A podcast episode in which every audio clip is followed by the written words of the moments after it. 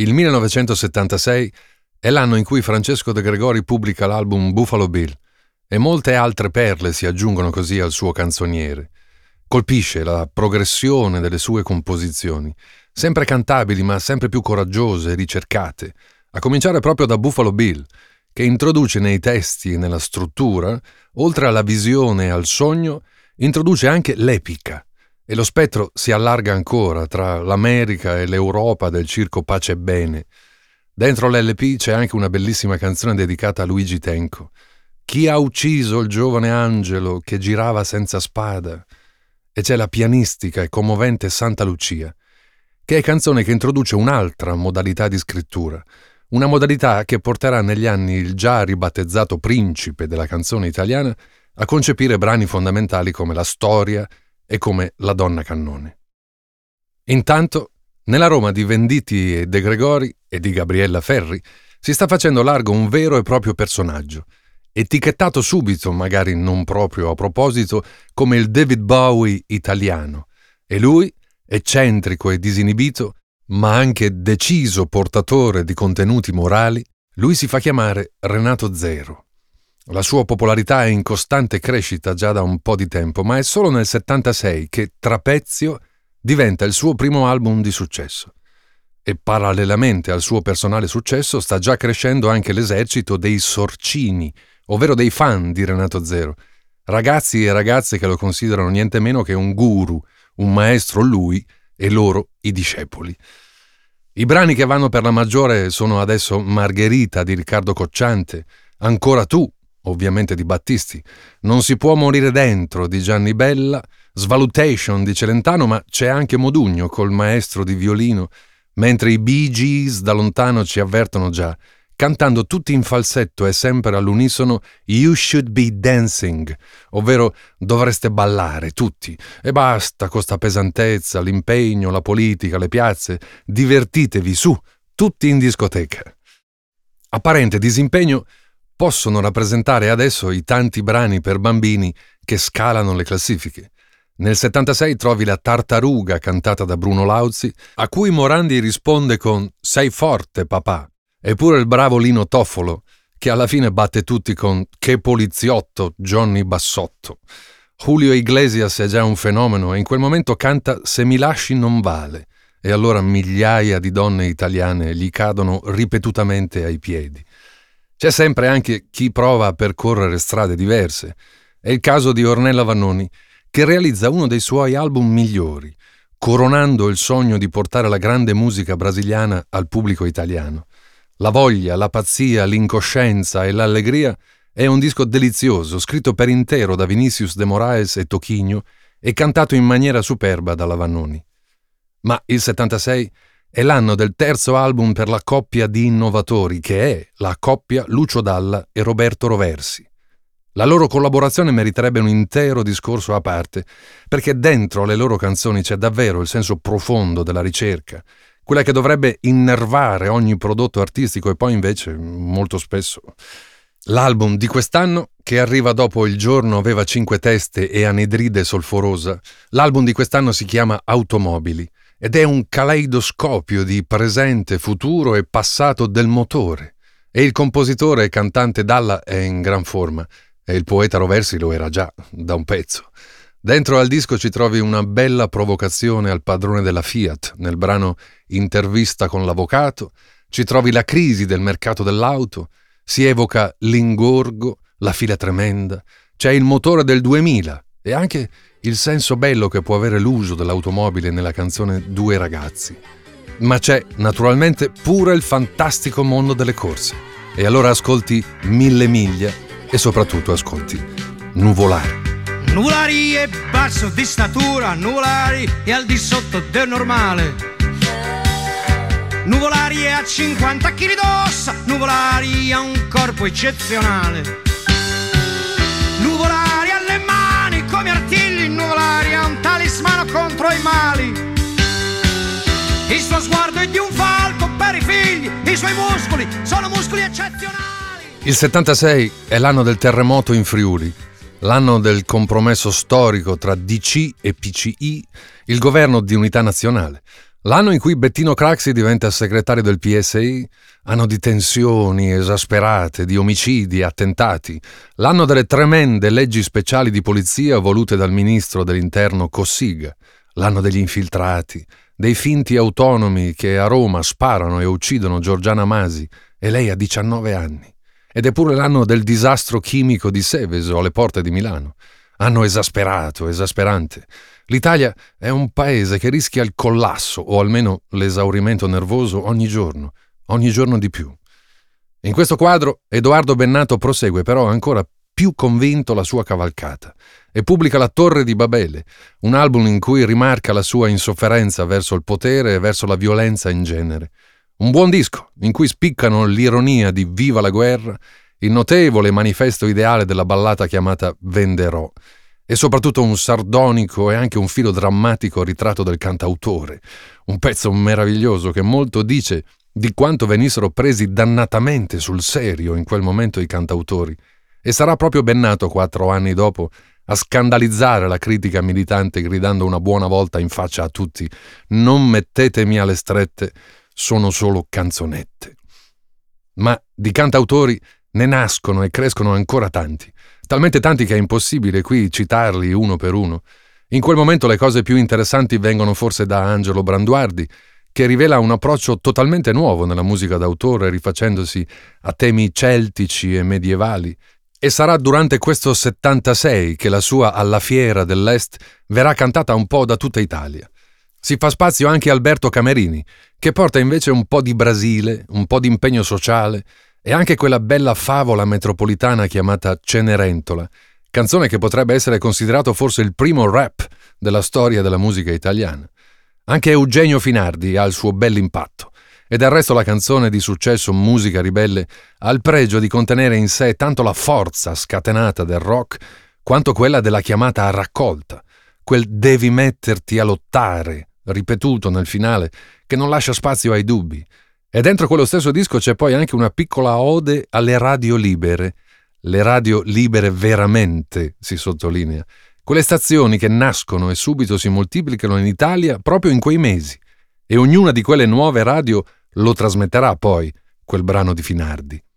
Debutta Massimo Bubola quest'anno, con l'album Nastro Giallo, e ci dovremo tornare su questo nome e sulla poetica intera di Massimo Bubola, che viene già in questo momento riconosciuta eccellente e proprio da Fabrizio De André in persona. Ma debutta anche Pierangelo Bertoli e il suo è un debutto felice perché dentro al suo primo album c'è tutta la tensione politica e sociale di quegli anni, ma c'è anche un bello slancio lirico in pezzi come È nato, si dice, o anche Per dirti t'amo. La canzone che dà il titolo all'album diventerà emblematica dell'impegno a tutto tondo e innanzitutto del rifiuto del nostro modello di sviluppo, se è vero che il progresso è anche avvelenato e avvelenante. La canzone si chiama Eppure soffia ed ecco che adesso quel vento invocato da Dylan torna a farsi sentire. Torna a soffiare forte grazie a Pierangelo Berto. Eppure il vento soffia ancora, spruzza l'acqua alle navi sulla prora e sussurra canzoni tra le foglie, bacia i fiori bacia e non li coglie. Da qualche anno è attivo anche Rino Gaetano, altra personalità tutta da indagare. Gaetano unisce in modo del tutto originale e sorprendente ironia, sberleffo, dadaismo e dimensione sognante. E nel 76 si fa notare un po' di più col brano programmatico, direi, chiamato Mio fratello è figlio unico. Enzo Iannacci pubblica un altro bell'album intero, dall'inizio alla fine, e l'album si chiama O vivere o ridere. Il 9 settembre 1976 però muore Mao Zedong, l'uomo della rivoluzione cinese, e da una parte sembra già calare il sipario su tutta una stagione di impegno e di lotte. Dall'altra, proprio quel fronte sembra ravvivarsi ancora di più, con un martire e un santo in paradiso in più. Su questo fronte dell'impegno è da segnalare ad esempio Gianfranco Manfredi, che incide il bel disco Ma non è una malattia, riuscendo a trovare l'equilibrio tra la militanza politica e la vita ordinaria, direi, coi suoi problemi di ogni giorno.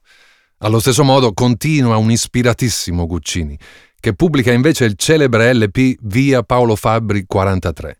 Dentro a questo disco iconico e autobiografico, come tutti sanno, c'è anche la famosa invettiva chiamata L'avvelenata. Ma ad esempio, pure il tema dell'aborto viene toccato come Guccini sa fare nella canzone Piccola storia ignobile. È in quella Bologna così viva e audace, quella Bologna dove ciò che sarà ricordato come il movimento del 77 è già più in fermento che mai, in quella Bologna Claudio Lolli mette ancora più a fuoco la sua poetica e la sua musica, ergendosi cantore dell'intera generazione post-sessantottina, e partorisce un album intitolato Ho visto anche degli zingari felici, un album che ribolle di idee, di sogni e di tanta musica eccellente. Adesso è il sax a farla da padrone. Lontanissimo ormai dai cliché del menestrello di sinistra, Lolli incanta e stupisce. E almeno la canzone che dà il titolo al disco rimarrà impressa nei cuori e nelle menti di tantissimi ragazzi di allora. Non si creda che la musica propriamente leggera sia però in ritirata. Battisti nel 77 piazza altri due enormi successi, prima con Sì Viaggiare e poi con Amarsi un po', continuando certamente l'evoluzione verso musiche sempre più contemporanee, sempre più internazionali. Ti amo di Umberto Tozzi è un vero e proprio tormentone, ma anche Tomorrow di quel grande e misterioso personaggio che è Amanda Lear va molto forte e Dammi solo un minuto dei Pooh riempie il resto. Se parliamo di personaggi, il 77 è poi l'anno dell'esplosione del fenomeno Sorcini e del fenomeno Renato Zero, che adesso ha diversi singoli in classifica e tra gli altri è il pezzo chiamato Mi Vendo a far parlare molto di lui. Anche Roberto Vecchioni gode adesso di un momento di grande popolarità grazie al brano Samarcanda e al suo facile ritornello Oh oh cavallo oh oh. Bisognerebbe però qui elencare proprio uno ad uno i nomi e i cognomi delle decine di persone uccise nel 77. Ricordare i volti delle centinaia di persone gambizzate, tenere a mente, avere memoria delle migliaia di sparatorie che terrorizzano vie e piazze delle nostre città, le persone violentate, le persone sequestrate, senza questo elenco non si possono capire gli anni 70 e non si può nemmeno capire perché in quel momento il PC di Berlinguer sia così vicino a sostenere direttamente il governo DC di Aldo Moro, se non in vista di quella pacificazione sociale che si allontana invece ogni giorno di più, colpo di pistola dopo colpo di pistola. Dall'estero, il suono che meglio di ogni altro descrive questi mesi di pura tensione è quello dei Sex Pistols e poi anche quello dei Clash. Da noi, invece, sicuramente questo. Siamo noi, siamo in tanti, ci nascondiamo di notte per paura degli automobilisti, degli notipisti. Siamo i gatti neri, siamo pessimisti, siamo i cattivi pensieri. E non abbiamo da mangiare, come profondo il mare, come profondo il mare.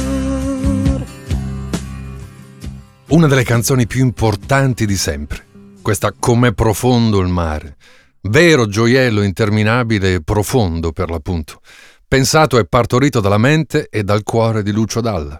Ma tutto l'album è di alto livello, basti riascoltare quel momento perfetto di verità interiore, di verità fisica e malinconia sentimentale rappresentato dalla canzone Quale allegria, per esempio. Solo un altro esempio. Com'è profondo Dalla adesso. Se i Sex Pistols e soprattutto i Clash diventano nel mondo il suono del 77 ribelle, tutto il mondo dovrebbe invece adesso ballare davvero con i Bee Gees e adesso pure con John Travolta. E in effetti la ballano poi quasi tutti, la febbre del sabato sera. Ma ballano e sognano anche con Donna Summer e I Feel Love di Giorgio Moroder, perché questo è anche l'anno definitivo dell'affermazione della disco music. E se ci fai veramente caso, in realtà sta cambiando di nuovo tutto. Lo scontro, anche solo a livello estetico, è chiaro. Ed è chiaro che è sempre più forte. Semplificando, da una parte ci si scatena in discoteca e si maledicono i cantautori, dall'altra ci si impegna politicamente cercando anche e specialmente nelle canzoni qualche risposta ai grandi problemi sociali, tanto nei suoni quanto e ancor più nelle parole di queste nostre canzoni. Una risposta forse riesce a darla in quel passaggio ancora Eugenio Finardi, che proprio nel 77 propone ballate molto interessanti come Non è nel cuore e non diventare grande mai. A Napoli, intanto, nasce un nuovo nome di riferimento per la musica partenopea, musica sempre più in odor di blues internazionale. Nasce discograficamente Pino Daniele e in quel primo disco c'è già una gemma assoluta dedicata alla sua città, chiamata Napulè. E sul finire di quell'anno parte sempre da Napoli il ciclone che s'abbatterà sul mercato dei dischi per un bel po'. È tutta colpa dell'ormai grande Edoardo Bennato, che pubblica Burattino senza fili, un album straripante di musica, che riesce a fare della favola di Pinocchio un simbolo potentissimo di tutto quanto sta accadendo e di tutto quanto possa in generale accadere nella vita di un uomo. Sfilano Mangiafuoco, il gatto e la volpe versione rock and roll, che sarà un successo pazzesco, e sfila soprattutto la più bella canzone dedicata al genere femminile mai scritta in Italia. Starei per dire canzone femminista, ma taccio, però in ogni caso a un certo punto arriva anche lei, bellissima e necessaria. Arriva la fata. Tu regina fata tu non puoi pretendere di più. E forse è per vendetta, e forse è per paura, o solo per pazzia, ma da sempre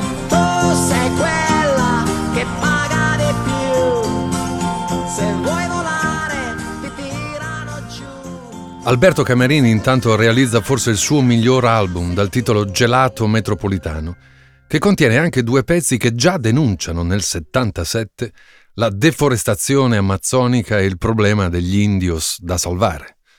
Rino Gaetano pubblica adesso un grande inno chiamato Aida, in bilico tra tradizione e sperimentazione. E sono sempre grandi intuizioni quelle di Gaetano, bisogna farci caso. E poi anche qui, dopo lunga gavetta, arriva adesso anche il primo album per un altro grande irregolare della nostra storia dell'arte. Arriva grazie all'etichetta numero uno, e cioè a Battisti, e grazie alla produzione artistica di Antonello Venditti. Ivan Graziani già apprezzatissimo chitarrista e session man conto terzi, già artista figurativo e molto altro, dotato di una vena unica, fatta di elettricità e malinconie potentissime, Ivan Graziani non passa inosservato, sia quando prova a picchiare duro, a fare cioè del vero rock chitarristico, sia quando sembrano scorrere nella sua mente dei titoli di coda, e allora lui si fa acustico e quasi melodrammatico. Arrivederci, amore, ciao ti saluto dai paesi e dai fatti di domani. Ciao Lugano. Addio. Le scarpe da tennis bianche e blu, seni pesanti e labbra rosse, e la giacca a vento.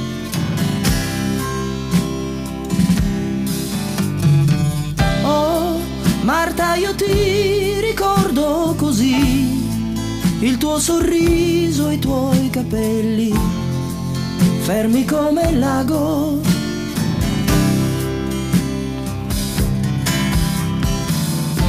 Lugano, addio, cantare.